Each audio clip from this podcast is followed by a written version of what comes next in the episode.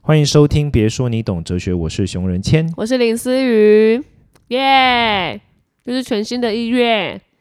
因为已经过了，不是啊，因为已经开始了啦 对早了，就我是说每一次一月的之之后 p o c a s t 都要这么有朝气啊。OK，太近了，啊不好意思太。高频了。好，我们今天要聊的是一件不是很悲、不是很开心的事，小悲伤、对，但是不知道小悲小伤。嗯小悲伤，但也希望一起防疫啦。好，一起我今天防想范要聊的是零确诊迷思。对，因为最近真的从二零二零尾，然后我们跨到二零二一，然后就是一直在讲现在不管是变种的疫情啊，然后不管是我们现在又从零确诊，然后又开始有很多的数字出现了，然后我觉得也新闻的标题也让大家人心惶惶。对，但是我今天其实要讲的是反指标的。 OK，你支持？我觉得， 我我想要讲的是零确诊，其一直追求零确诊其实是一种迷思。迷失有到迷失，不是倡导零确诊是好的观念。我我觉得所有事情都是这样，就是我觉得所有事情都是过于不及，就所有事情只要过头，它就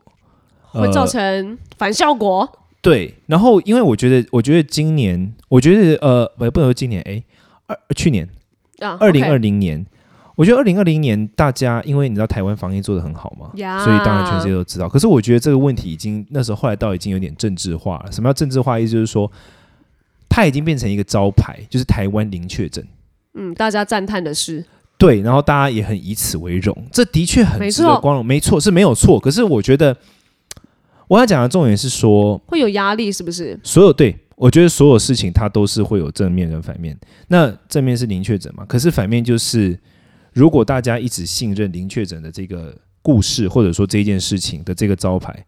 然后每个人就会很怕自己是不小心打破那个招牌的人。对，因为破零的这一个人，或者是好像开先的这个例子，他就会很有压力，然后好像会变成被炮轰的对象。 但的确，的确发生的时候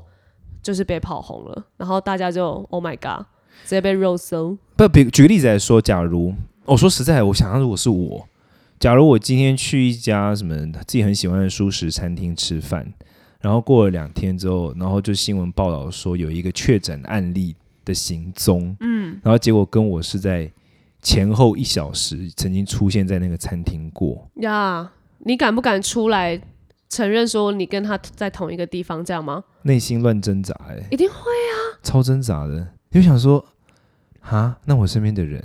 我家人，他们如果知道，或者说我朋友，哦，会不他们如会果知道，反弹很大他们会觉得是我害了他们。 ？OK 你比 OK，如说，像大家都现在都不公公布，我像台湾现在在做这个做法，就是不会公布当事人的姓名嘛，就是说是什当么然。按几号几几号号什么第八百零九案，没有这么多啦，我是举例，因为我不想讲具体嘛，比如八百零九案啊，第九七九七五案，就是他就嗯用哼数字嘛，对，他保护这个当事人嘛。但这的确是这样，因为很多时候你我们要想的就是，因为现在其实很多时候大家都会在吵说指挥中心为什么不公布一些人的行踪。嗯，对，可是我的意思是，我我觉得这这就是一个最难拿捏的分寸，嗯，因为你如果你要让，就是怎么讲，你要让那一些潜在可能性的患者，他会愿意出来讲，就是你要让他觉得出来讲是比不出来讲还好的。啊，如果出来讲要承受莫大的压力，要被所有人指责，对，然后家里人也要如何如挞何如伐何，要各种各样的话，嗯，那谁敢出来讲？ 没人敢啊，真的，而且我跟你讲，我我家那一栋啊，就曾经发生过这种事情。我之前住的嗯地方，我家那一栋，但是去年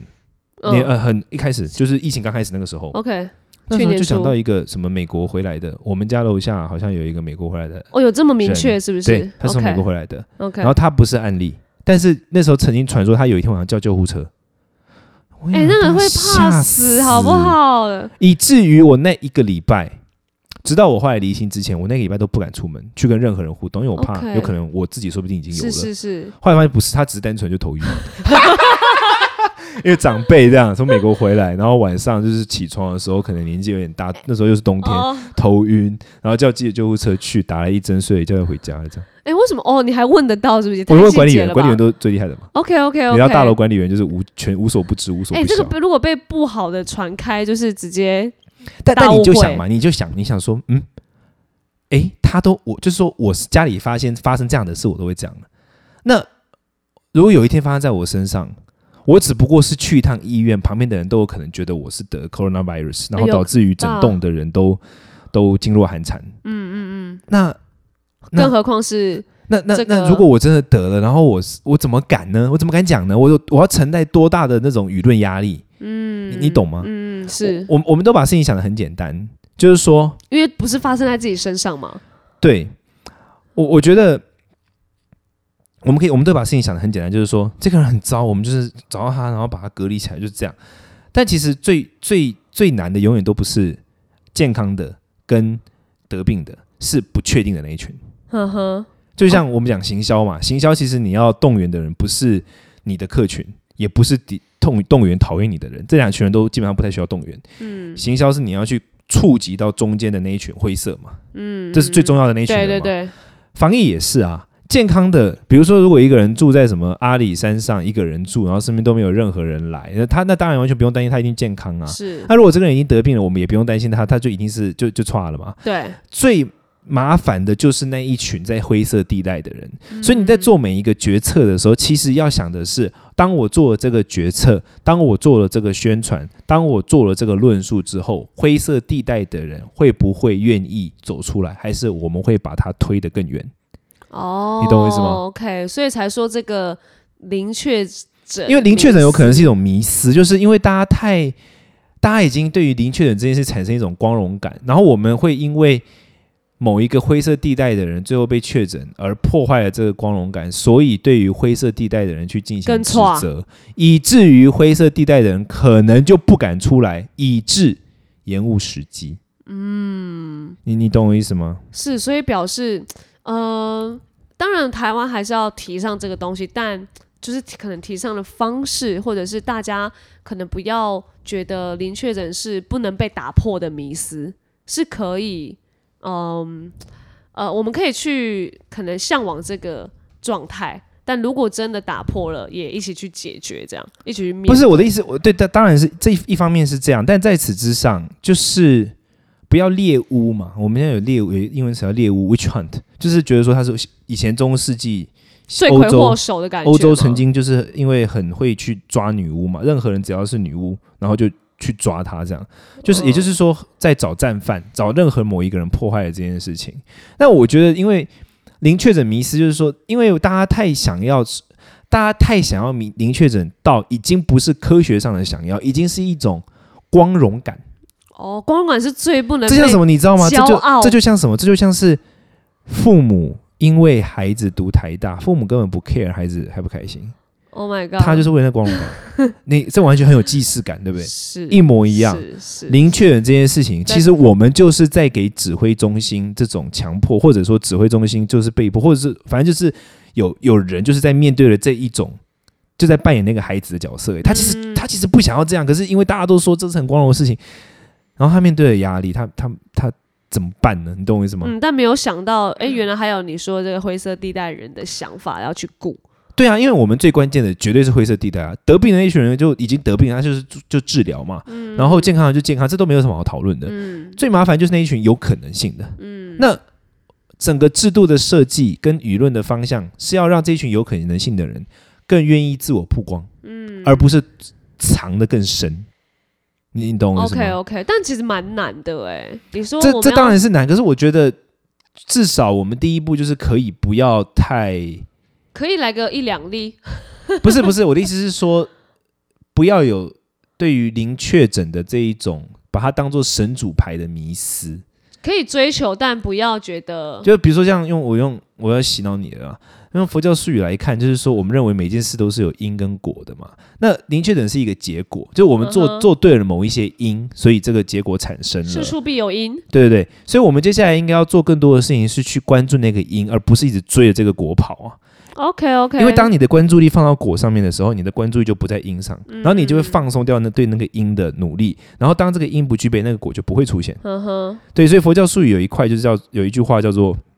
“凡夫为果，菩萨为因”，就什么意思呢？就一般人是追着果跑，但聪明人是看着因的。哎、我们也会看着因啊，我们也会就是在那边找原因啊，说哎、不为什么？但我的意思是说，零确诊是一个结果，是当大家都好好防疫之后所产生的结果。嗯哼，那如果我想要创造零确诊这个结果，我我们大家要好好防疫，哼是是逻辑是这样的。 ，OK，那别再再再更白话来讲，零确诊这个结果是来自于我们都诚实面对，那对受呃就就本土才会零确诊，对吧？对啊，当你为了太追求零确零确诊，有可能就让大家没有办法好好诚实面对。哦，不敢，那这样就有可能就不会有本土零确诊，那就不会有零确诊这个结果了。 OK，OK，OK 你懂我意思吗？因为人的心力有限嘛。嗯嗯。当大家都关注在零确诊这个结果的时候，就会导致于它变成一种压力。哦，你懂我意思？是，对，是是这样。啊，原来这样也可以讲哲学。我小跟你小讲，豹林爷林思雨每次传传一个东西给我，然后就有说：“诶，哎这可以聊吗？”我就跟他讲说：“你只要丢得出来的东西，我都我都可以看到他哲学的面相。”对啊，你看连这种回答都可以拽成这样，因为我都很很有礼貌的说，哎、我想到一个这个方向，然后还有询问，然后他竟然回我一个说，没有，其实真的都可以聊啊。你你跟我说你在上厕所上什么，好像不通顺什么，还还还是都可以聊，傻爆眼，拽屁啊！ 没有，我是讲实话啦。对啊，因为我们也觉得，呃，最近疫情的关系，然后想要好像再多聊一点疫情的一些思维模式，然后也是从哲学的角度看，没有这么的好像主观啊了、所以大家可以往这方面的呃思想去呃想一下。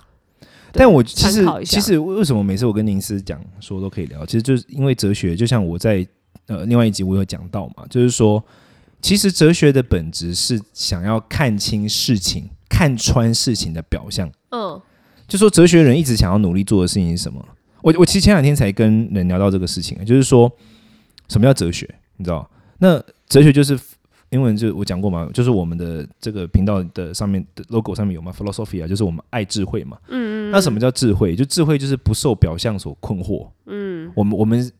热爱于看清事情的嗯真实的样貌，透看穿这个表象，不被表象给挡住。嗯。那要看穿事情的表象的时候，就是说你不能被表象给满足，你必须发自内心的对于事情背后的那个原则跟机理到底是什么，有一种热爱，就是你想说，嗯，这好像不太合理哦，应该是有别的原因才对，或者说应该不是只是这样，呵呵你你懂我意思吗？所以其你实嗯还有另外一个方面可以去想。这对，样所以其实哲学反而我我认真认为，我反而觉得哲学不是一个学科，它是一种态度。 OK，很多人学了哲学，他对于各种哲学的学派观念如数家珍。可是我用一个白话讲，就是说，我觉得我后来我发现他们的哲学就是有点像匠气。你知道匠气什么意思吗？匠气就比如说有有的人雕雕东画画，嗯那你就觉得他画画是好看是好看，可是很像那种什么六十分钟快搬出来的对我我我突然觉得，哎、我懂匠心，但不知道怎么形容它、哎匠气，你知道这个意思吗？对对对，知道工匠的匠，是匠气就是有点就是就很像是就是呃工厂生产工厂生产出来的东西， OK OK，它没有灵，魂。呵呵 OK，很多很多人在，我觉得很多人对于哲学，他学哲学之后很容易变得降气的原因，是因为他内心真的不一定是对于智慧这件事情是有爱的。哦，你必须要有爱，你知道吗？就是你真的想要看清这个事情到底为什么会这样，你你就是真的觉得不对劲，你真的有好奇心，你真的有一种想要穿透事情表象的那种态度。那这样的人呢，不论他有没有读哲学系，我觉得他们都会有哲学精神， Oh my god！所以人人都可以变哲学，完全是可以。这就是一种态度，我刚刚讲，是一种热爱智慧的态度，不会想要被表象所困住的态度。 OK。那反过来说，就算你读了哲学，你读了很厉害的哲学学校，结果呃你被困住了，你只就是会在因为你根本没有在热爱智慧，你根本没有想要看穿表象，看到事实，这样就他可能只会在一个好像课文上的感觉，所以你才会说，哎、好像会有点降气，因为他没有去多方的去思考，只有在一个书籍上。应该是说他读完了没有在热爱这个事 情。 OK，因为我觉得我也是跟熊仁谦开始相处之后，才发现，哎、其实会有一点小哲学气息。哦，你也是会热爱的，因为我热爱思考跟跟你讨论，不然我不会，我不会做一个呃这么好像有点哲学的节目，然后做成那这我么们有我们热情节目算很对你来说，你觉得哲学味很重吗？不不会啊，所以我才会算热普普爱。嘛，对不对？对，但是那个哲学味重不是说呃真的是很漂浮，是那个是重呃，我觉得是有点到，然后而且又跟生活很很有关系，又很轻松，就是要看透生活遇到的各种事情的表象。对啊，不然我们不可能连时事都可以聊哲学就像嘛就像上次我们聊到的那个仪式感这件事情，就是仪式感是一个表象，它实际上的本质是哦，创造的能力跟呃去重视的能力。对，那所以就是说，哲学它关注的就是看穿表象，看到现事实。那林学人也是嘛，就是说我们往往都会觉得，我们把事情看得很简单，就是有人确诊，我们就把他呃关起来，或者说我们就把他送去治疗，然后大家都守好规矩就就解决了。但是你知道，现实社会跟脑海中的社会最大的差别是什么？就是脑海中的社会往往是二元的，可是现实社会会有超多灰色地带。没错，然后这种灰色地带的深一点或浅一点，可能就是受到很小事情的影响。嗯，当今天所有人都在骂那个到处走的人的 时候，其他那种灰色有可能得的人，哎、会他吓敢出死来好不好讲？吗？对，因为如果你看下面的留言是那种新新闻啊，然后因为新闻标题又很耸动，然后那个啊、呃大家在不管是迪卡还是什么，就开始会有人肉搜什么，那个谁看到谁敢还出来啊？因为我觉得，呃，那时候我也在去年的时候，我刚好也有去参加一个活动，然后，诶，我不知道你知不知道这件事情、诶，我那个时候有去参加，呃，算是还蛮多人，就一个集体的聚会这样。然后我们完全都不知道，因为我们也都呃也报名参加了，然后还量了体温、o k 很都很 safe。 是然后在隔几天之后呢，我就收到简讯说，诶，我要自主隔离。细胞简讯吗？哦，对啊，那时候难怪你换的没来录影，我印象很深刻。哦，对对，但你知道原因吧？我你我我知道你没得了，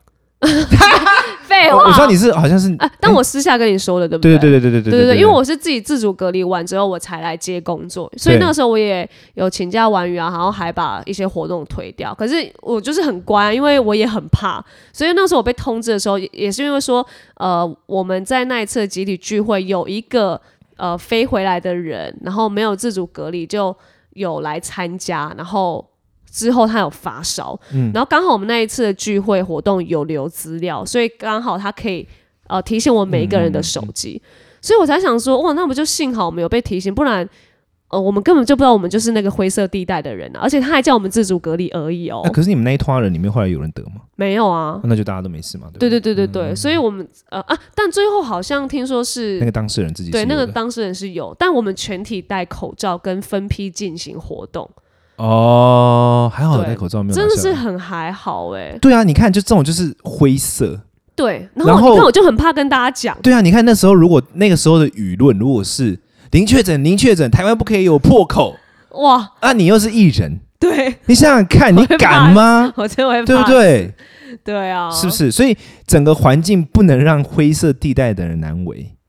嗯，就是就是懂，这其了实有点像是懂了我们之前有一集讲那个，诶，一个是零确诊，一个是零规则。哦，对，都是零规则那一集也是啊，你要创造一个大家愿意讲实话的安全网。嗯，我们社会大家要创造一个灰色地带的人愿意说实话的安全网。嗯，当然里面有个别的糟糕分子，我们不可否认。比如说有些人真的就是很靠腰，